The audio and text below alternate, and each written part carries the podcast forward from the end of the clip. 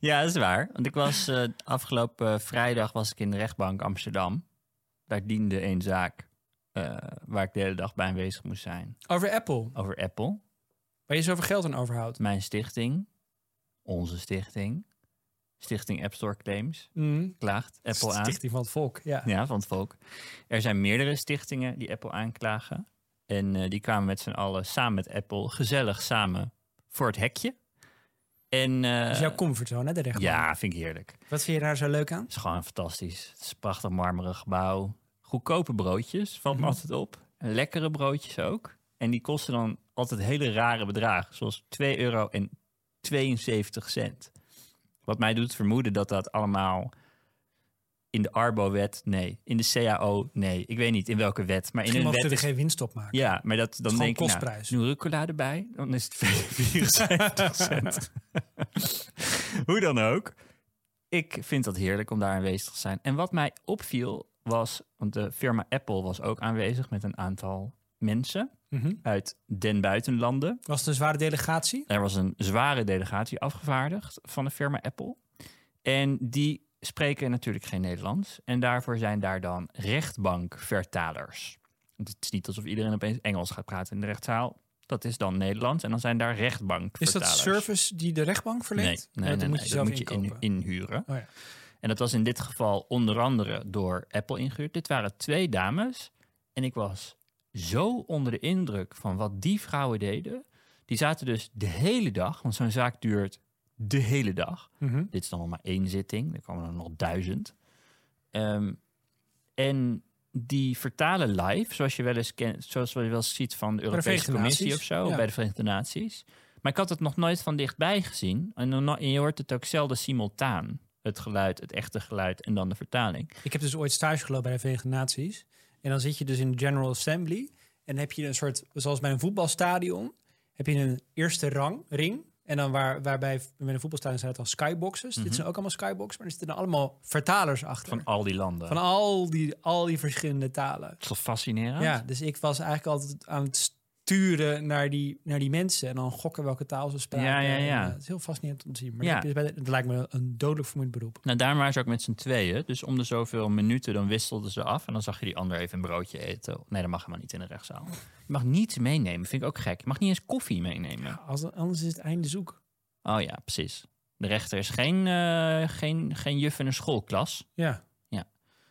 Ehm, nou ja, goed. Dan gingen ze even, eh, weet ik veel, eh, een, een Zenga-spelletje Zynga-spelletje doen of zo. Ik weet het niet. Hoe dan ook, met z'n tweeën wisselden elkaar af. En wat me opviel was dat zij dus momenten aan het vertalen waren... die echt tien seconden geleden gebeurd waren. Dus het is alsof zij een soort buffer in hun hoofd hebben... Ja, vet. Dat is echt bizar. Ik vind het zo knap. En toen dacht jij, dit kan AI nog beter. Ja, toen dacht ik, ja, baan is binnenkort wel overbodig. Heel knap wat je doet. Ook heel overbodig binnenkort. ja, ik dacht dat wel, ja. Nou, er gebeurden twee In de dingen. afloop naar ze toe gelopen. Ik wil je wat vertellen over AI. Ja, ik weet niet wat ik allemaal mag vertellen eigenlijk uit zo'n rechtszaal. Maar er was op een gegeven moment een moment waarop een partij vroeg of de, de, de pleitnota's of die gedeeld konden worden digitaal en niet alleen op papier. Had een partij baat bij. En ehm, ehm, toen dacht ik, ik zou eigenlijk best wel dat ook willen in plaats van de papieren versie. Want dan kan ik hem door ChatGPT trekken om hem uit te laten leggen voor iemand die niet super fan is van juridische taal. Ik heb daar een keer eerder met jou over gehad. Ben niet de grootste fan van het gebruik van juridische taal. En hecht er heel veel plezier aan. Zeg je dat zo? Nee.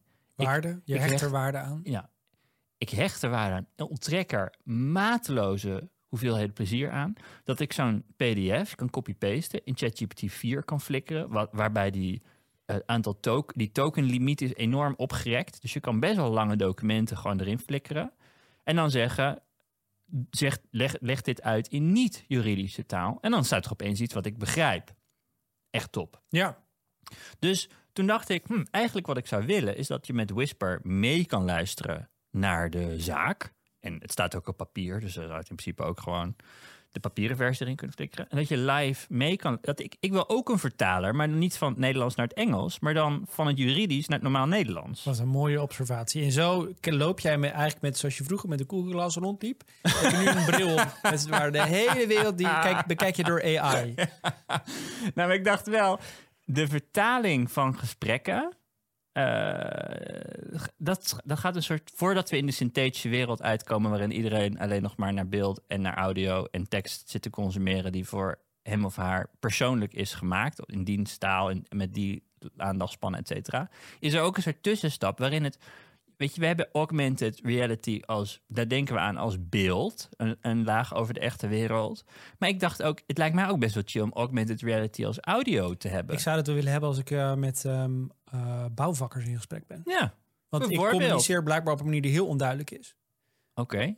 Mm, eh, Voor hen Qua, ja, weet ik veel dat ik het dan. Ik moet waarschijnlijk gewoon zeggen. Maak dit muurtje twee meter hoog. oké, ja.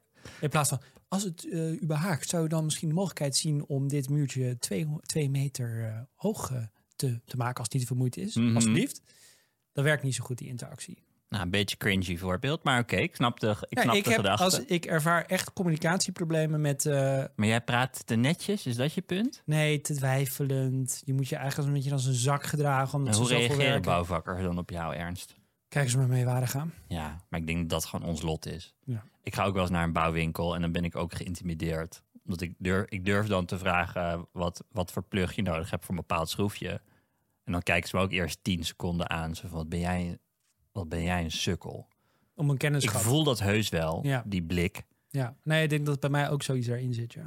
Maar ja, Een soort onzekerheid. die over- mensen hebben straks nog een baan en wij niet. Ehm, en toen dacht ik dus, eh, dit is weer een mooi, eh, mooi voorbeeld van... Ik heb de luxe dat ik in het draaiboek kan kijken. Ik zie wat hier allemaal nog gaat komen. ik zie geen lijn, maar Ik zat uit te luisteren naar een fantastische podcast genaamd Hard Fork. Daar hebben wij eerder uit geciteerd, omdat Kevin Roos, New York Times technologiejournalist, had gesproken met de vroege versie van Sydney. Mhm. Die een beetje, ja, die zei dat hij zijn vrouw moest verlaten. ja, die een beetje jaloersig aangelegd was voordat Microsoft extra guardrails toevoegde aan, eh, aan dat algoritme. En zij hadden luisteraars gevraagd wat hun favoriete toepassingen zijn van ChatGPT. En ik heb het over juridische teksten nu gehad en over het toepassen van Whisper in de, in de echte wereld. Maar ik hoorde nog een aantal voorbeelden die niet voor de hand liggen en die ik toch wel heel erg cool vind. En Nou, ga eens ik, even af. dit kunnen wij ook doen met onze luisteraars. Dus hou dit in je achterhoofd. En ik zou graag willen dat als luisteraars zelf een toepassing hebben gevonden met ChatGPT die zij zelf heel leuk vinden, delen we dat ook weer. Volgende week of zo. Lijkt me Dus leuk. moeten ze dat dan in het kunstmatige intelligentiekanaal in Telegram zetten? Ja, dat is een goed idee. Ga naar pom.community en zet het in het kunstmatige intelligentiekanaal. Ja, en anders mag je naar vraagpom.nl gaan en dan staat daar stel een vraag, maar dan mag je ook een opmerking. Dan zien andere mensen het niet meteen. Dan zitten wij als filter ertussen. Ja, precies. Hoe dan ook, een van die voorbeelden waar ze mee kwamen was iemand die van zijn huisbaas een brief kreeg dat de huur met 800 dollar verhoogd zou gaan worden. En die persoon kwam tot de conclusie dat hij best ChatGPT zou kunnen gaan gebruiken als onderhandelingstoel. Gelukkig was deze onderhandeling via e-mail, dus kon hij alles heen en weer bouncen en gelijk in ChatGPT gooien. En de toevoeging die hij deed die eh, interessant is, is dat hij aan Bing vroeg, dus eh dat ding wat op internet kan, eh, welke onderhandelingstactieken zal ik toepassen? Gebruik hierbij het boek Never Split the Difference van Chris Vogt, he- heet die Ja. geloof ik, die doet.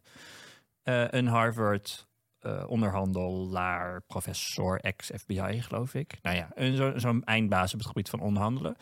Toen is hij dus de principes van dat boek, waar dan blijkbaar artikelen over op internet staan, samengevat eh, de, de belangrijkste punten, geïnterpreteerd om dan vervolgens daar brieven terug te schrijven. 800 dollar was het verzoek per maand. Er was aan het eind van de rit nog volgens mij 400 dollar over. Wat want om 300 dollar dat hij omhoog ging. Dus hoe je ChatGPT kan gebruiken bij onderhandelen, dacht ik, fucking slim. Ja. Dit moet je onthouden. Dat als je een keer moet onderhandelen over salaris of zo, Je gaat dus, gewoon helemaal eh, zitten wargamen met ChatGPT. Volgens mij had die Andrew Wilkinson had zo'n eh, service ontwikkeld dat je dus onderhandelaars gewoon kunt eh, je gesprek kunt laten overnemen. Dus het is bij deze alweer uit Ja, geïnnoveerd. helaas. Ja, Jammer voor jammer, Andrew. Andrew. Wilkinson. Er was nog een voorbeeld van een vrouw die een die ChatGPT nu gebruikt om recepten samen te stellen, omdat ze kookt voor haar gezin waar iemand is met veel allergieën. En, eh, of ze had zelf allergie of een bepaald dieet. Nou, hoe dan ook. In ieder geval een scenario dat veel mensen herkennen. Ja, en ze besteden per week, zei ze, anderhalf uur aan het zoeken van recepten. En dan vervolgens eh, daar boodschappenlijstjes Wat van een maken. toewijding trouwens. Tja, soms dan is het gewoon... Ik, ik ken ook meerdere mensen die dit moeten doen voor, voor eh, hun dieet. Dat is gewoon tyfus lastig. Mhm. Maar wat je dus kan vragen aan ChatGPT is niet alleen maak recepten die voldoen aan met weinig zout, eh, geen koolhydraten, weet ik veel, wat dan ook je, wat dan ook je dieet is. Ehm, maar maak vervolgens ook daar een boodschappenlijstje bij, waardoor het aantal uien wat je gebruikt in die recept bij elkaar opgeteld wordt. En je niet hoeft te gaan kijken naar een halve ui hier, een halve ui daar, maar gewoon één ui krijgt.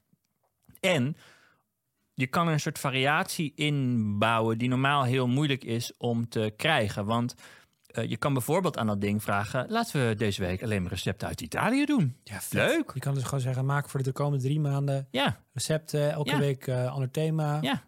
Ja, heel tof. En het, het- het is een type werk, het is een soort van multimodaal zoeken. Normaal gesproken in Google was je hier echt tyfus lang mee bezig geweest. En waren er geen sites geweest waar dit waarschijnlijk gemengd staat. Juist specifieke dieetwensen plus Italiaans. En in ChatGPT zit gewoon letterlijk vijf seconden werk. Ik vind dat zo cool. Dat was een heel vet voorbeeld. En er was nog één eh, voorbeeld wat een beetje out there is, maar wat wel weer, wat wel weer de belofte van dit soort taalmodellen aangeeft om ook heel in het persoonlijk leven van mensen in te treden. Dit was een transvrouw die les geeft en eh, heel veel eh, tegenkracht tegenkomt in haar leven. En die ChatGPT gebruikte om soort van die affirmation eh, dingen te doen. Dus dat je een, een chatbot die helpt met het positieve benadrukken in een wereld waarin heel veel negatief is. En, toen, en dat, dat die persoon daar heel veel aan heeft. En toen dacht ik, dit is wel. Nou, wacht heel even. Die, zij, dus deze transvrouw, zei Mhm. je, vraagt aan ChatGPT om... affirmations, van die zinnetjes die je dan kan herhalen, waardoor je jezelf beter voelt over jezelf. Sommige mensen doen dat. Ja. En, eh, maar specifiek op, op haar situatie ja, afgestemd. specifiek op haar situatie Dus dat ze gediscrimineerd wordt op de werk. En, Ja, of in de rest van haar leven. En ehm, vet. ja, vond ik ook een heel vet voorbeeld en iets wat je. Tot, het ga- kijk, ChatGPT gaat altijd in de context van wat betekent voor de toekomst van werk en wat betekent voor de toekomst van onderwijs. En er zijn een soort van hoofdcategorieën waar we nu het onderwerp aan zijn gaan relateren. Maar dit soort heel persoonlijke eh, dingen, dat, het, dat je bij wijze van spreken dat het een soort van vriend wordt, dat is iets wat ik steeds vaker lees. En, eh, Nou, ik heb hier een steeds lifehack van de week over. Listen to the full episode of Pom on Podimo from Denmark.